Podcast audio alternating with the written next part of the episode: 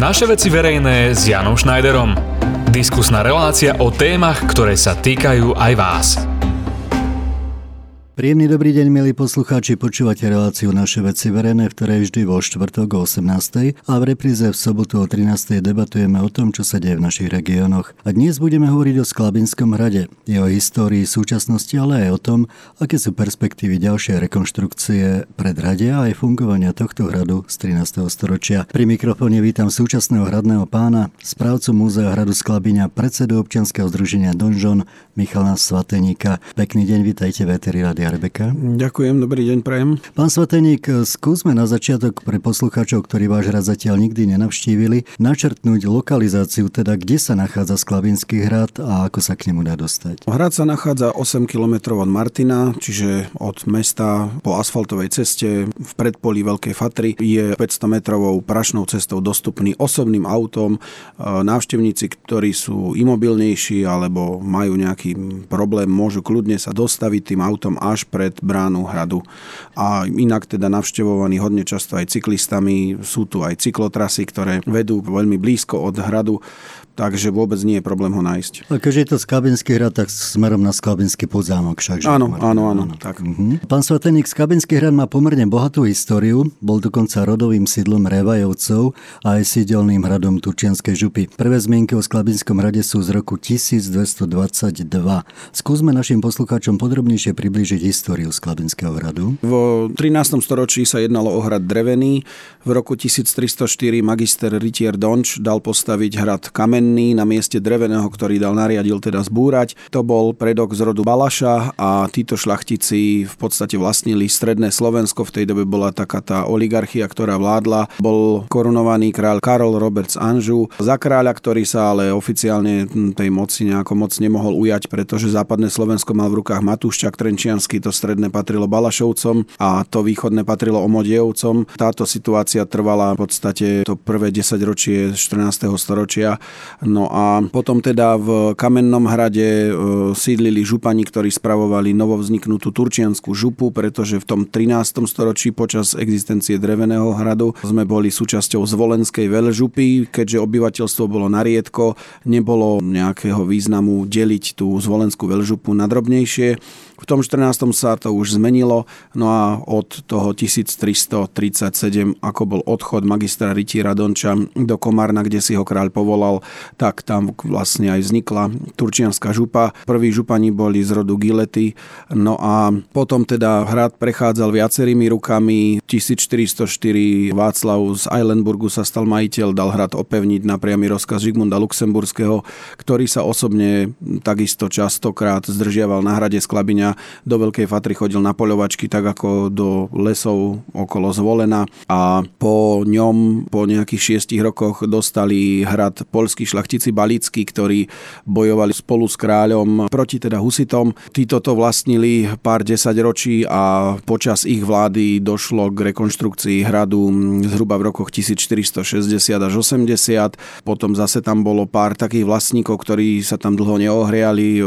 Boli to časy burlivé spravodlivé, kedy teda aj králi boli z rodu Jagelovcov a to boli vlastne takí trošku slabší králi. Napokon to skončilo aj porážkou uhorských vojsk v bitke pri Moháči v 1526, kde končí stredovek. No a príchodom tureckých vojsk do Uhorska potom sa hradu ujali Revajovci, ktorí dostali polovicu hradu od kráľa Ferdinanda I. Habsburského donáciou zdarma za preukázané služby. Druhú polovicu si kúpili od vdovy e, po rodine macedónskych, ktorá si zaň vypýtala za tú druhú polovičku 3550 zlatých. No a odvtedy sa stali Revajovci dedičnými županmi aj Turca a zároveň aj vlastníkmi hradu Sklabiňa. Tu sa pristavím trošku, milí poslucháči. To, čo teraz počúvate, tak tak pán Svateník dáva z hlavy. Proste tieto historické fakty idú z neho do fakt z knihy, je to veľmi pozoruhodné. Tu sa opýtam na tú, na tú sumu. V tom čase to boli obrovské peniaze, čo ste vrali, že sa kupovala tá druhá polovica toho hradu. Vieme to nejak, e, že dajme tomu, dalo sa kúpiť za to nejaká dedina? Alebo... Určite. Je to suma, ktorá v tej dobe bola mm, dosť vysoká. Sklabinský hrad bol najväčší vždycky v celom regióne Turca. Patrili k nemu tri majere, mlyn, pivovar, píla. Postupom času tých storočiach, teda aj Pálenica napríklad. Ten hrad spravoval asi 20 dedín, v podstate celý dolný a stredný Turiec. Blatnícke panstvo bolo o mnoho menšie. Pod Znievské panstvo nepatrilo nič moc veľa, to bolo pár dedín, pretože to, ten hrad patril cirkvi. No a tým pádom teda aj suma za ten hrad bola značná, za tú polovicu. Ťažko to dneska odhadovať, ale určite to kúpenie dediny by bolo o mnoho lacnejšie ako, ako tej polovice hradu z Klabiňa. Tak ostali sme fixnutí v tom, myslím, že 15. a 16. storočí, keď nastúpili Revajovci. To bol teda rod, ktorý bol aj županský rod tu v Turci a ja mám taký pocit, že oni okrem toho, že prakticky riadili celý Turiec, tak aj pozvili aj hrad, aj celé okolie všakže. Áno, najmä čo sa týka školstve, kultúre, dali stavať kostoly. František I. Revaj, ktorý teda sem do Turca prišiel po bitke pri Moháči, tak si dopisoval s Martinom Luterom. Martinovi Luterovi napísal 10 otázok a napísal mu, že ak mu na ne odpovie, tak prestúpi Revaj na protestantskú vieru. S tým, že teda áno, on mu odpísal a Revaj do svojej smrti do 1553 stihol otočiť celý čistokatolický Turiec 50 na 50, za čo sa mu kráľ vyhrážal exekúciou majetkov a hlavy, tak to bolo v tej listine písané. No ale Revaj vedel, že keďže v tej dobe zastával funkciu vicepalatína, čiže niečo ako ministra v dnešnej dobe, tak samozrejme vedel, že kráľ síce niečo také napísať a vydať musí, ale nemusel sa nejako extra obávať, pretože kráľ ho potreboval viac ako ten rozkol v tom vierovýznaní, ktorý medzi nimi bol. Revajúci do ktorého storočia riadili vlastne Turčiansku župu a ako dlho im to vydržalo? Medzi jednými z posledných takých dosť významných uh, revajovcov bol Šimon Revaj, ktorý uh, napríklad vystúpil na pódiu, keď bolo memorandum v Martine, podporil túto myšlienku, takisto ako aj povolil postaviť Martine Maticu Slovensku. Je otázne, možno aj na ňu prispel, len nemáme k tomu zatiaľ nejaké listiny. Čo je ale dôležité, tak napríklad rakúsky cisár prispel tisíc zlatých na stavbu Matice Slovenskej. Takže rakúsky cisár mal záujem, aby tie národy sa trošku tak akože zrovnoprávnili medzi sebou, aj keď potom teda to dopadlo, ako to dopadlo, ale tá maďarizácia prišla až neskôršie. Historicky je reálny fakt, že za prvé Československej republiky šlachtické rody prišli o šlachtické výsady. A stalo sa to predpokladom samozrejme aj v Turci. Ten hrad ďalej fungoval aj po prvej svetovej vojne, po rozpade monarchie, alebo chátral? Hrad sa stal niečo ako letným sídlom. Posledný Revaj svoju dceru vydal za Hubaja. Hubaj bol virtuóz, veľmi známy, v podstate žil v Budapešti a jeho synovia potom teda nejaké veci z hradu rozpredali, ale hrad stále ešte mal strechy a stále ešte, alebo teda tak poviem, spodná časť hradu, tá novšia zo 17. storočia. Ten kaštiel s dvomi baštami, s dvomi budovami v predhradí hradu. Jedna je tých tá, čo opravujeme. A ešte budovou väznice, čiže 6 budov so strechami. To bola tá časť, ktorá fungovala. A potom bola zvyšná časť, kde boli asi tri veže a horný hrad, ktorí už boli v zrúcaninách. A toto vlastne bol ten komplex toho hradu s tým, že k tomu teda, ako som spomínal, už skôr patril ešte mlyn, pivovar, píla a pálenica. Tieto budovy boli situované v tesnej blízkosti hradu, v tej takej jame okolo hradu, kde bol obrovský ovocný sad a niekoľko soviek stromov. Takže vlastne ten hrad až do 1944 bol funkčný z tej svojej polovice, kde mal strechy. Určitého času tam bol aj štátny archív, ale teda mm, to sa pred vojnou niekde vypratalo do iných priestorov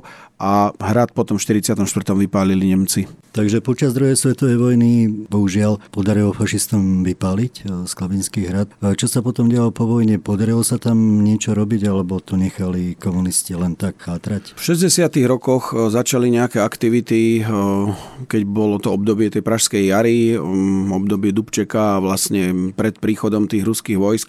Takže vtedy miestný aktivista, učiteľ Miloš Ďurík začal robiť aktivity na južnej vstupnej bašte do hradu, ktorá do dneska teda strechu má. Ona strechu nemala, lebo Nemci vypálili kaštiel, vypálili obidve tie budovy v predhradí, ktoré boli takisto veľké. To boli všetko veľké stavby, ktoré mohli prichýliť určité množstvo vojska v prípade potreby. No a keďže Nemci to samozrejme nechceli za svojim chrbtom mať takéto možnosti, no tak to teda vypálili a tam ešte v kantore sa zdržovali v tej dobe partizáni a bolo to aj také, že zastrelili tam nejakú nemeckú hliadku. Tak to bolo ako nejaká pomsta za tieto aktivity. Ale tie dve veže na vstupe tam tie strechy zostali. Lenže tie strechy boli šindlové. Tie strechy, ja neviem, či boli v tak dezolátnom stave, alebo čo sa stalo v 50. rokoch, stratili. Tie, tie veže stratili strechy. V tom 60. myslím, že 5. 6. začali na tom tí chlapi robiť. Domurovali časť klemby, ktorá bola prepadnutá v tej veži. E, osadili tam na novo nejaké rámy na okna, na dvere, e, dali strechu naspäť na to, e, domurovali tie steny, čo na tom hornom podlaží chýbali. Bolo to teda prístupné verejnosti, ale napríklad nariadili im, že nesmú tam dať dvere No ale vieme, akí turisti chodia, takže tam bolo nahnúsené, neviem čo, smeti nahádzané, no tak to potom aj tak tam v tých 80 rokoch na to dali dvere a zamkli to a sa to využívalo len tak sporadicky s tým, že sa tam riešili nejak súťaže na, strel, na systém strelby zo vzduchovky a lukostrelba a podobne. Potom prišli 90. roky a v podstate teda sa tie aktivity obnovili s tým, že sa začala čistiť plocha okolo tej druhej vstupnej veže, ktorú sme teda chceli, alebo no ešte ešte predo mňou teda tam boli aktivity, eh, lebo ja som tam není teda úplne od začiatku. Tá väža sa mala teda opravovať celá, len teda to potom stopli zase pamiatkári, lebo sa im niečo tam nezdalo, nepáčilo, no tak to bolo také komplikované. Milí posluchači, toľko k zaujímavej histórii z Kabinského hradu, aj k tej už relatívne modernej. Po pesničke sa s Michalom Svateníkom, správcom Múzea hradu z Klabina, porozprávame o súčasnosti. Teda o aktuálnej histórii od roku 2000, keď hrad prevzal do starostlivosti občianskej občianske združenie Donžon. Počúvate naše veci verejné s Jánom Schneiderom. Dámy a páni, počúvate reláciu Naše veci verejné.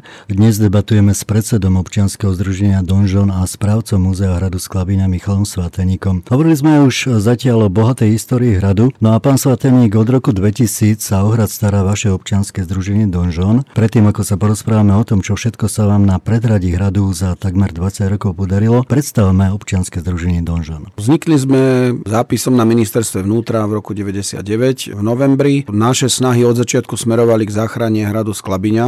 Nie najľahšou cestou sa nám podarilo získať eh, hrad do prenajmu, ale napokon sa tak podarilo v marci 2000. Bolo to také, no trochu aj presviečať tých ľudí, lebo boli tam názory, že ideme hradu kradnúť a podobne. No, človek sa stretne s kadejakými typmi ľudí. No a tak e, dostali sme hrad na 3 roky do prenajmu. Potom e, na ďalší rok sme žiadali tú zmluvu predlžiť, pretože nie je mysliteľné zohnať investora. Keď máte zmluvu na 3 roky, to vás každý vysmeje.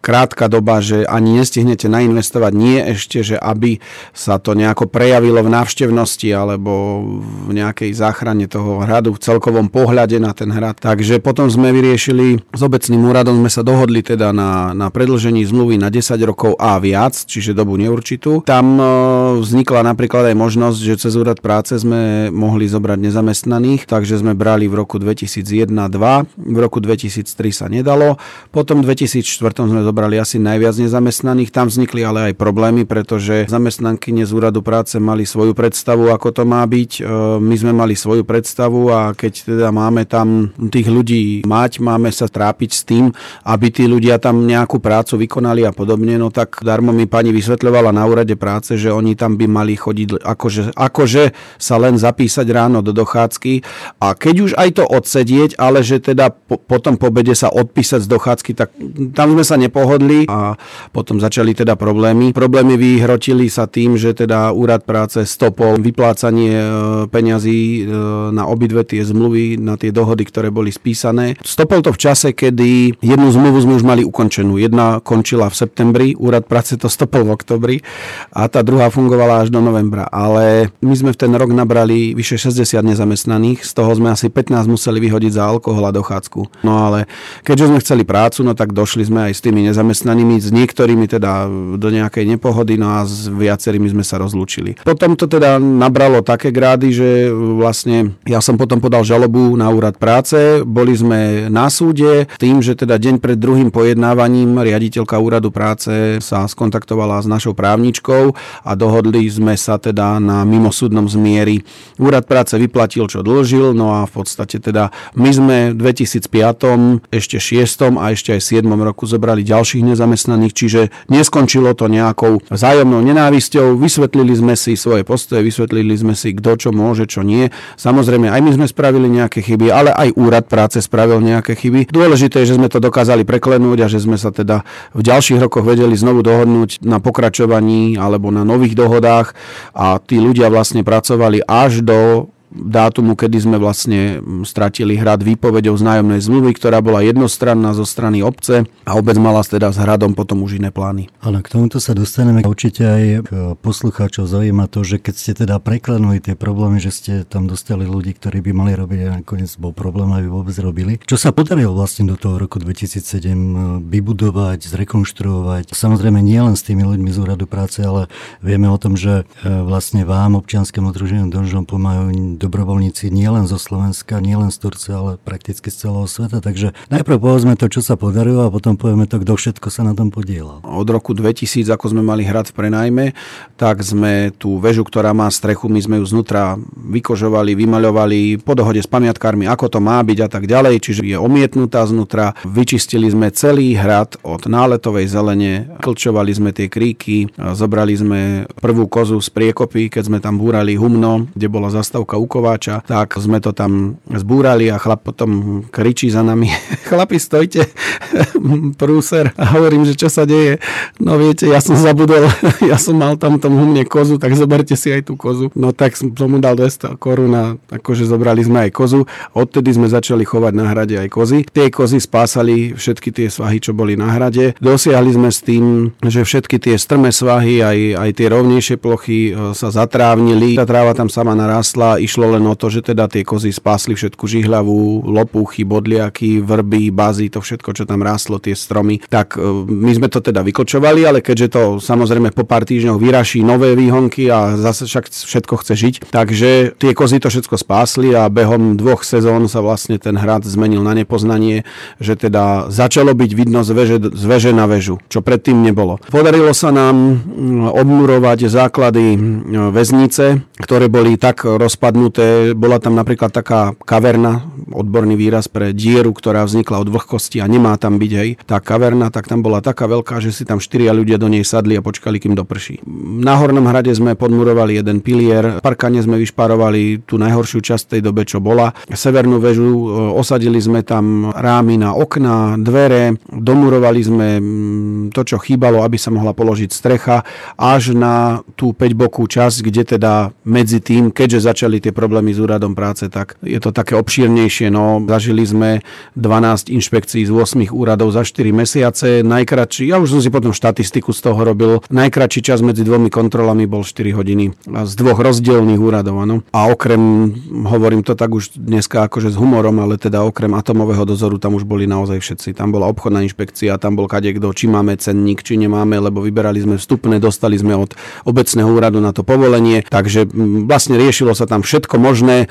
No a napokon z jedného úradníka vypadlo, že však ved nám volali z úradu práce, že máme tam ísť. Na iný úrad volal iný úrad, že chodte tam a spravte kontrolu. No tak ako, to som potom už zdvihol telefon, voľa komu som tam nadal, presne vieme aj komu, len nejdem to teraz tu hovoriť. A potom skončili tieto údania. Takže vlastne tie práce na tej severnej veži, veži boli stopnuté. No a my sme napriek tomu ešte ďalej pokračovali v rekonštrukcii tej budovy, ktorá je pred hradom, pretože na nej robíme od roku om zhruba od roku 99-2000, kedy teda z tej jednej steny a jednej jamy plnej hliny kamenia sa nám podarilo do dnešných dní, alebo do roku 2012 sme opravili prvú časť a od roku 2013 robíme druhú časť tej budovy. Tá budova mala tri časti, bola to tretia najväčšia stavba hradu, mala vyše 70 metrov dĺžku, čiže viac ako klasický panelák s tromi vchodmi. A s tým, že teda v tú prvú časť, čo sme opravili, to bola vojenská časť, tam to bolo delostrelecké opevnenie, ktoré bolo podpivničené, čelná stena, ktorá mala odolávať kanónom, je 1,70 m hrubá. Čiže my sme do tej hrubky takisto museli domurovať, čo chýbalo. No a všetky klemby, čo tam do dneska sú, tie kamenné oble, stropy, tak sme museli robiť na novo, lebo tam nestál ani jeden. V tej druhej časti tam bola voziareň, čiže niečo ako hromadná garáž pre vozy, koče, sane a tak ďalej. A v tej tretej časti, ktorá teda zanikla ako prvá, paradoxne na slovenské pomery, tak tam stal hradný pivovar. Budovu postavili v 1636, čiže odvtedy v tej budove stal hradný pivovar. Ale máme písomné správy, pivovar sa spomína, že už predtým na tomto hrade existoval pivovar, lebo sa zachoval z 1621 recept na výrobu piva. Alebo nejaké detaily teda z toho receptu, kde sa spomína, že koľko kbelov chmelu má ísť do marcového piva a koľko má ísť do klasického piva v priebehu celého roka. To píše Kastelán tomu svojmu pivovarníkovi. Takže aj takúto správu máme. No a my sme do tej budovy, čo opravujeme vpredu, vovali múzeum, keďže teda sa ponachádzalo strašne veľa vecí. Ono to bol aj taký prvoradý zámer, aby sme vedeli tým ľuďom odprezentovať, že čo to bol ten hrad, na čo bol hrad, prečo sa stavali hrady, aj tieto všeobecnosti, lebo príde bežný návštevník hoci kde na štátny hrad, na hociaký hrad, ale on ide s vedomím, že ide na hrad alebo na zámok alebo do kaštiela, to je fajn. Len málo kde sa dozvie, že vlastne na čo tie hrady boli stavané, prečo vlastne toľko tých obranných múrov, čo sa tam vlastne chránilo, kto tam býval, či to bolo viac obytné sídlo alebo vojenská pevnosť a tieto veci. Čiže aj všeobecnosti sa snažíme vysvetľovať, keďže teda napríklad medzi návštevníkmi sem tam je aj nejaká babka demokratka, tak dozvieme sa, my sa dozvieme od nej, že tu vládli 900 rokov maďarskí králi, tak pre istotu sú na tabuli vypísaní, aby sa teda aj tí neveriaci mohli presvedčiť, že vymretím Arpádovcov, čo teda pôvodne boli Maďari, ale keďže každé svoje dieťa museli oženiť alebo vydať za deti susedných kráľovstiev, tak po tých x generáciách ja neviem, koľko tam mohlo byť e, podielu tých maďarských génov v tom, aby, aby teda dneska niekto mohol povedať, že to boli čistí Maďari. Ale teda po ich vymretí v tom 1301 aj tak prichádzali do Uhorska iní králi a okrem Mateja Korvína to boli všetko cudzinci. Takýto krásny historický exkurs. Ja by som pán Svateník to povedal z pohľadu človeka, ktorý vie o tom, čo sa deje na hrade a aj z pohľadu určite vašich návštevníkov, že klobúk dolu pre takou obrovskou prácou. Jedna vec, že obnova toho, čo sa dá a druhá vec, že osveta, čo je absolútne úplne geniálne, ako to robíte.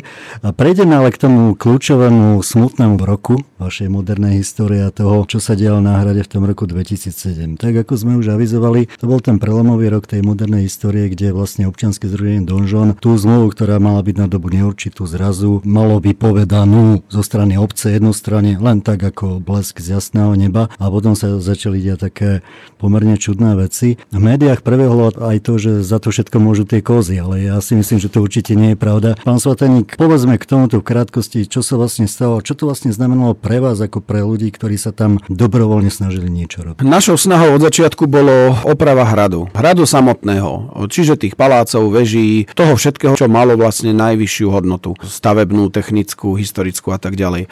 Samozrejme, že teda museli sme komunikovať aj s pamiatkármi, ktorí nám teda v roku 2000 povedali, postavili sa do brány a povedali, chlapci, naučte sa túto najprv na maštaliach. Ukázali na tú budovu, ktorá teda maštaľ ani vôbec nebola, ale dobre, nevadí. My sme vtedy boli mladí, naivní, no tak kto, že by si to pýtal na papieri, no však veď to sú úradníci, veď asi vedia, čo hovoria. Až postupom času sme si to nejako ujasnili v hlavách, že všetko si musíme pýtať na papieri a čo nie je na papieri, neexistuje. No a my sme teda uznali za vhodné, že áno, je dobré radšej teda sa naučiť na niečom, čo nemá až takú veľkú hodnotu, nejakú stavebnú alebo historickú, aby sme nepoškodili niečo, čo by teda naozaj mohlo mať nejaké následky a tak. Takže vrhli sme sa na ten objekt pred uh, hradom. Takže vlastne my sme od začiatku narážali na problém s pamiatkármi, pretože tí pamiatkári mali pocit, že nemusia nám tam nič povoliť. My sme sa s nimi hádali, zavolali tam rôzne komisie, ktoré prišli, konštatovali toto, hento, to sa dá, to sa nedá. Podarilo sa nám vybaviť jednému pánovi aj vyhadzov z Krajského pamiatkového úradu z Banskej Bystrice, ktorý dodneska teda za to má, nemá rád a ja sa zase teším, že o jedného takého menej štátnej správe. No a my sme teda spolu so starostom sme sa podpisovali pod rôzne žiadosti na ten pamiatkový úrad. Potom ale teda e, došli tie komplikácie cez úrad práce. Úrad práce asi teda oslovil aj obec, že nech idú, nech urobia kontrolu, neviem čo. No a tak e, obci sa možno niektoré veci nepáčili, nikto z obecného zastupiteľstva tam celé roky nechodil. Nikto. Nemal vôbec žiadny záujem a ani prehľad, čo na hrade je a nie je. Bolo im to asi jedno teda. Výsledok z toho je ten, že teda aj obec začala zvažovať, či hrad predá, nepredá. Do toho sa objavil Nevieme dodnes, kde sa vzal, tu sa vzal nejaký pán podnikateľský súd, ktorý teda mal strašný záujem hrad kúpiť. Tak v 2006 mi volal, že on kúpi tú rozostávanú budovu od nás. No tak hovorím ako pardon, ale na predaj nie je. No a že on si kúpi aj hrad. Tak keď chcete, kúpte si hrad a potom sa ozvite a potom sa uvidí, čo s tou budovou. No tak v 2007 naozaj sa stalo, že pán si teda kúpil hrad tým spôsobom, že neviem či on alebo kto, ale začali sa objavovať ľudia, ktorí prišli na hrad a teraz, ja neviem, doniesol tisíc korunáčku na to vstupné, hej. A tak sme sa tam trošku akože o tom dohádali, lebo zákon hovorí jedinú jednu vec. Predajca je povinný dať výdavok v počte maximálne 33 kusov minci. Nehovorí zákon o tom, či je povinný predavač mať na rozmenenie z hociakej bankovky. Potom tam ďalší došiel s 5000, potom ďalší došiel že s platobnou kartou. Všetci sa stiažovali starostovi. Starosta samozrejme možno, že aj s nadšením tie stiažnosti zbieral, aby na záver mohol teda skonštatovať, že porušujeme tú nájomnú zmluvu. Výpoveď sme dostali oficiálne z dvoch dôvodov. Že na hrade sa pasú kozy a nebolo to predmetom dohody v tom nájme. A druhý dôvod bol, že sme prenechali predmet nájmu, čiže ten hrad, do podnájmu tretím osobám bez súhlasu vlastníka. Áno, stalo sa, že tá väža, ktorá tam mala strechu, tak sme ju na víkendy prenajímali a my sme za tieto peniaze kúpili vápno, s ktorým sme mohli robiť piesok, dali sme doviezť nejaké dosky a vlastne všetky tieto organizačné veci. No a tak samozrejme, kto nič nerobí, nič nepokazí, tak sa stalo, že teda došla výpoveď, my sme sa odvolávali voči nej a oni stále proste si tvrdili len svoje, svoje, svoje, no tak až teda prišiel jún 2007, no a hrad sme opustili s tým, že sme tú väžu vysťahovali, lebo na napísal starosta, že uvedte do pôvodného stavu. A tá väža bola prázdna. Tam bol jeden stôl a asi 5 alebo 6 stoličiek. V tej veži nebolo nič viac. A že sme si to my zariadili starožitným nábytkom, že sme to tam na poschodí urobili e, postele a tak ďalej a že sme to celé zobytnili. Prečo by sme to mali nechávať obci, ktorá s s nami vykývala, lebo to najhoršie, čo bolo treba urobiť na hrade, sme spravili my. Lebo mimo týchto vecí ešte všetkých my sme ešte aj na kaplnke nárožie podmurovali, lebo kaplnka išla spadnúť. Ona je prasknutá. No a to najhoršie nechal obecný úrad nás spraviť, no a potom teda našiel niekoho obetavého v úvodzovkách, ktorý teda si to prišiel kúpiť. Tak my sme teda dostali výpoveď a tak z hradu sme odišli. Milí posluchači, ono teraz reálne počuť, že to, aj keď človek e, má dobrú myšlienku, a spojí viacero ľudí a snažia sa niečo robiť, tak ja neviem, či je to špecifikum na Slovensku, alebo sa to deje aj inde vo svete, ale stále tie pole na podnohy sa hádžu. Takže takto sa to dialo v tom roku 2007, ale tak určite tie kozy za to nemohli, ale predpokladám, že nejakí ľudia. Milí posluchači, toto sa teda v tom roku dialo, no a o tom, čo sa deje a bude diať ďalej, pretože chlapi a dievčence z občianskeho združenia Donžon a všetci ich priatelia a známi z celého sveta sa nevzdali aj keď e, tá zmluva bola vypovedaná, aj keď to malo takú dohru dostratená, aj keď tam prišiel majiteľ, ktorý hrad kúpil, tak oni sa nevzdali, zišli do, do predradia a začali budovať ďalej a pokračovali teda v tom, čo začali. A budeme o tom hovoriť po pesničke, pretože naozaj e, títo ľudia sa nevzdávajú a pracujú ďalej. Počúvate naše veci verejné s Jánom Schneiderom.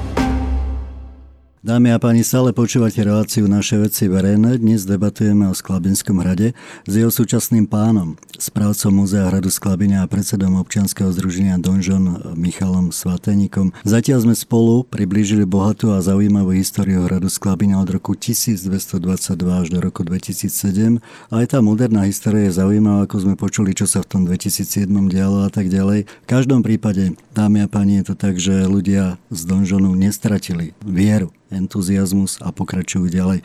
Pán Svateník, zišli ste teda do predradia a pokračujete ďalej. Čo sa dialo ďalej, čo sa nám darilo robiť? My sme vymurovali všetky tie stropy, tie oblúkové, tie klemby do pôvodného stavu. Dostávali sme ten barák, začali sme stavať teda druhú časť toho baráku. Medzi tým sa šermiari, ktorí spolu s nami organizovali celé roky tie slávnosti, veľmi skamarátili s obcov a stali sa vlastne nejaký taký pre nás nie že nepriatelia, ale už sme teda nespolupracovali, oni mali svoju predstavu, my svoju a tak každé slávnosti, ktoré sa diali, tak si tam e, prenajali od firmy popri tých mobilných záchodoch ešte aj plot. Normálne nás oplotili Jeden rok aj e, šéf tých šermiarov postavil e, akože rampu drevenú pred vchod na náš pozemok, tak sme potom policajtov volali, tak sme sa, no to by ste neverili, že koľko tupostí môže byť v niektorých ľuďoch a zlomyselnosti. No a tak sme sa venovali vlastne tomu nášmu pozemku, tým našim veciam, kozy stále chováme, aj keď teda už nespásajú na hrade tie svahy, hrad je zarastený, plný kríkov, e, stavby padajú, napriek teda tomu, že to má dotyčný pán, Mal to teda najprv spolu s e, obcov ako podielnickú SROčku. Obec sa dva roky dozadu zriekla svojho podielu, pán im vyplatil ten ich podiel asi teda pravdepodobne v sume 9626 eur, tak ako bol hrad ohodnotený. Obec teda do tej SROčky vložila ten hrad. No a za túto sumu sa stal pánom celého hradu, no a dneska ho ponúka za 250 tisíc za 20, vyše 25 násobok tejto kupnej ceny. S tým, že teda v tom období od 2007 na hrade nebolo urobené bezmála nič. Až na to teda, že tlačili sme, že do tej veže tečie a že není tam brána, že tam vlastne sa vozia e, motorkári. Tak som 3 roky chodil tu na pamiatkový do Martina, podával som oznámenia. Dotyční veseročke si zaplatili 300 eurovú pokutu. No a potom teda dali vymeniť tú strechu, čo je na tej veži a dali tam urobiť bránu. Tak tú bránu tam postavili šermiari. No a to sú asi jediné aktivity, ktoré v tom areáli sa odohrali. Ešte teda sú tam na tej veži nacápané eurookná, takže ten priestor musí byť stále vetraný, lebo to plesnivie znútra. No ale tak už kto čo má, tak to má. Ako sa hovorí, že aký pán, taký krám. No a my sme sa s našou s tou snahou získať znovu naspäť hrad, sme sa toho nevzdali. Len, len teda na margo toho, že čo ešte sa podarilo pánovi majiteľovi, tak ešte som pozabudol spomenúť to, že ešte stihol, keďže k hradu patrí niekoľko metrov lesa po obvode toho hradu, tak stihol okolo 50 70 stromov vyrúbať, ktoré boli vo veku vyše 100 rokov, pretože ten les okolo hradu je 110-115 ročný. Niektoré tie stromy, tie smrekovce červené, vraj sadil jeden z posledných tých revajovcov, aby tak veľkú zrúcaninu v tom čase nebolo vidieť až tak zďaleka ako dnes. Dnes je teda hrad krytý 11 hektármi lesa. Tieto stromy ale teda neboli použité na rekonštrukciu, išli Boha puste len na predaj. No a vlastne to sa rezalo od koreňa s tým, že, že sa to narezalo na štvormetrové kusy, aby niekto z toho bol schopný vyrobiť dosky, lebo nemá väčší gáter. To je tragikomédia celé, to by sa dala normálne telenovela na to natočiť. No a naše snahy teda neskončili, odpoveď sme dostali, že teda v jeseni počujete dobre, to je najkonkrétnejší termín z dvoch strán a štvoriek zapísaných. V jeseni 2018 sa stretne také širšie no, nazvime to sympózium odborníkov, ktorí posúdia, čo s hradom z Klabyňa. Až vyšlo teda z pamiatkového úradu rozhodnutie, že pán vlastník musí do šiestich mesiacov od vydania rozhodnutia vyrúbať všetkú náletovú vegetáciu, že musí vypažiť všetky okná, dvere, klemby a všetko to, čo v tom areáli hradu je, aby to nespadlo a musí do 9 mesiacov vypracovať projektovú dokumentáciu, pasportizáciu budov, statické posudky a všetko, čo treba k obnove všetkých tých častí hradu. Zatiaľ sa nič s hradom nedeje. Zatiaľ tam nebola ani noha. Takže uvidíme, čo sa bude diať, ale v podstate teda všetky právne následky je reálne teda, že si to poniesie vlastník. Preto sa to zrejme snaží predať. No priatelia, aby som ja ešte objasnil, tak ako aj vraval pán Svateník, ono prakticky to kúpil od obce ani nie za 10 tisíc eur, za ten podiel obce a teraz e, sa to snaží už druhý rok predať za 250 tisíc eur, čo je síce smiešná suma, v podstate to je štvorizbový byt v Bratislave, toto je suma za hrad, ale je mnohonásobne vyššia. Mnohé hrady a podobné kultúrne pamiatky sa predávali za euro na Slovensku. No tak mimochodom, v každom prípade pán Svateník, v tomto držíme palce, aby ste ten boj, bohužiaľ aj so štátom, nielen s vlastníkom dobojovali. Mne ešte napadla jedna vec, tá suma je vysoká, ako nerozmýšľali ste nad tým, že to kúpite? Samozrejme, chceme to kúpiť. Sme v jednaní, ale e, nie za tú sumu. Tá suma je premrštená, 25 eur za štvorec dať v Sklabinskom podzámku to je koncová dedina, tam sa autobus otáča. To je pozemok bez inžinierských sietí. To je pozemok bez prístupovej cesty. To je pozemok bez lesa, bez ničoho. Ten pozemok má 9900, neviem, 82 metrov, to je bez asi 20 metrov štvorcových, je to 1 hektár zastávanej plochy, ktorú teda obec predala po 96 centov za meter štvorcový a teraz sa to predáva za 25 eur za jeden štvorec. Takže nech si každý spraví úsudok o dobrom, v úvodzovkách dobrom hospodárení obce Sklabinský podzámok skrze svoju pani starostku. Ešte jedna vec mi napadla, čo určite napadla aj poslucháčov z Turca. Neozval sa niekto z Revajovcov, že by chcel nazad e, rodinné sídlo? Sme v kontakte s Ferencom Revajom, ktorý žije vo Švedsku. Je to dedič po Revajovcoch až na to, že on si podal žiadosť o reštitúciu, keďže žije v inej krajine a sa to nie najlepšou cestou spravilo a žiadosť o reštitúciu bola podaná podľa zákonu 503, zákonom pôde. Čiže môže požiadať o navrátenie pôdy, nie stavieb.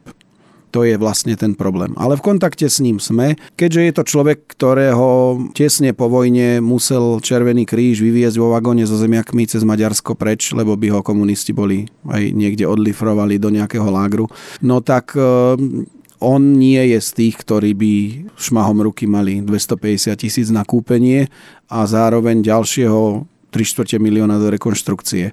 Čiže takisto aj my, ak budeme kupovať, chceme za čo najnižšiu sumu, kvôli tomu, že čakali by nás tam obrovské, ale obrovské investície. A samozrejme, obrovská púť cez štátnu dalo by sa povedať, že až mafiu. Takže treba si to dať do súvisu, lebo mňa niektorí turisti upozorňujú, že, že moc by sa politika nemusela spomínať, že keďže prišli na hrad, tak im chcem len odkázať, že z toho hradu sa 700 rokov tá politika diktovala tak by bolo teraz nemysliteľné sa ani o nej len porozprávať. Prejdeme na veselšiu notu. Okrem toho, že budujete, budujete, snažíte sa, robíte hradné slávnosti. Kedy sa pripravujú tie tohtoročné? Tohtoročné slávnosti budú 17.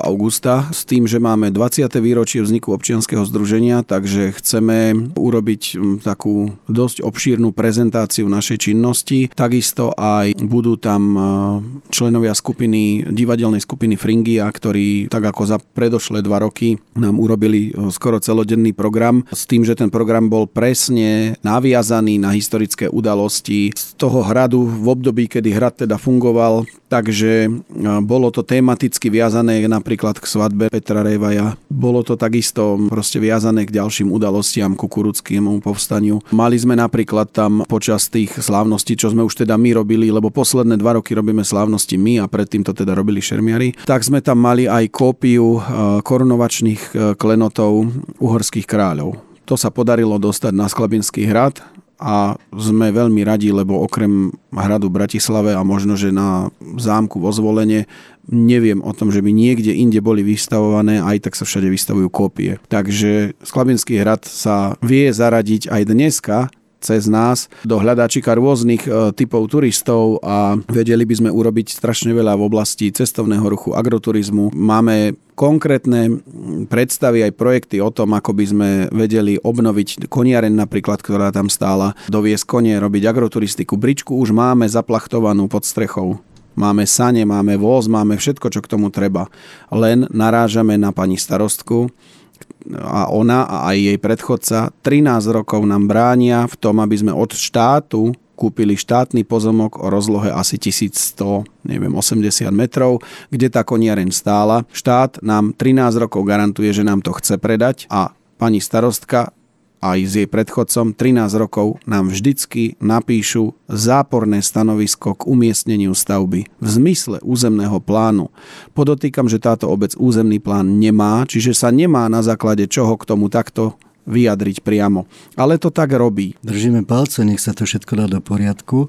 Milí posluchači, toto bola relácia naše veci verejného v Skalbinskom rade s jeho súčasným pánom, teda správcom Múzea hradu Skalbina, predsedom občianskeho združenia Donžon Michalom Svateníkom. Skôr ako sa rozlúčim, máme pre vás, milí poslucháči, milé prekvapenie. Pán Svateník, doniesli ste nám do rádia dve prekrásne knižky ktoré sa volajú Hrad Sklabina a jeho páni. A toto dielko ste napísali a vydali v roku 2017 s historikom Miroslavom Eliášom. Skúsme kratučko povedať našim poslucháčom, o čom je vlastne tá kniha, toto dielo, pretože dvaja poslucháči sa môžu tešiť na to, že tieto knižky dostanú. Tie knižky, ja keď ich vidím, tak mi až smiešne, lebo ja som na hrade, už, už som tam 25 rokov od svojich 15. A ja som mal čas, tak som ako študent chodil do Matice, ešte vtedy patrilo to Matici, chodil som do knižnice, ja neviem, proste skontaktoval som sa s kadekým po archívoch a tak ďalej, však internet tej dobe ešte moc nebol. No a zbieral som, zbieral, zbieral veci, až som zapísal nejakých, ja neviem, asi 60 strán, ku každému majiteľovi niečo zvlášť. No ale bolo to len cez odrážky, hej, lebo ja som nejako nemal čas ani možnosť e, sa trápiť so štilizáciou a podobne. Takže e, keď sme začali spolupracovať s pánom Eliášom, tak e, som mu teda tento môj zošit z 90. rokov prepožičal a, teda už bol hodne zaprášený, lebo však bol rok 2017.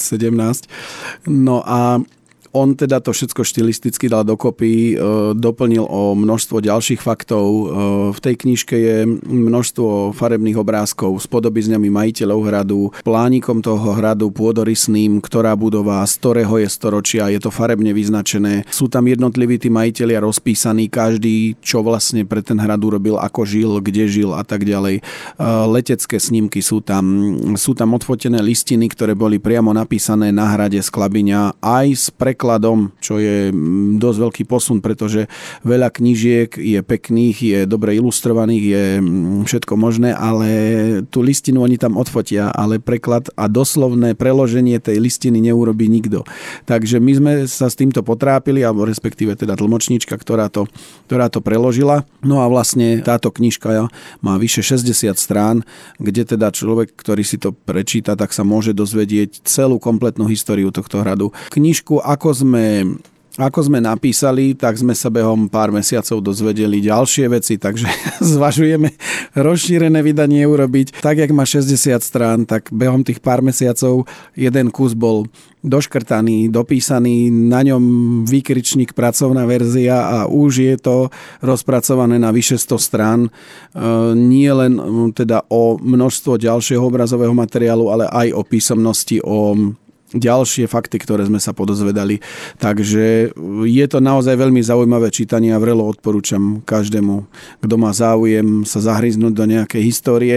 Tá história nemusí byť písaná nejako nevábne, môže to byť aj formou príbehu a práve tá história by mala byť formou príbehu, aby ani napríklad tí žiaci v školách nemali problém ten diepis sa učiť, ale keď chytíte školský diepis do ruky, tak to je na zaplakanie dneska. Milí posluchači, dnešná relácia naše veci verejné bola aj o tom, ako sa niekto roky snaží niečo robiť a ako napriek tomu, že mu hádžu nie polena, ale bruna pod nohy, tak vydržal a drží sa, je to naozaj obdivuhodné.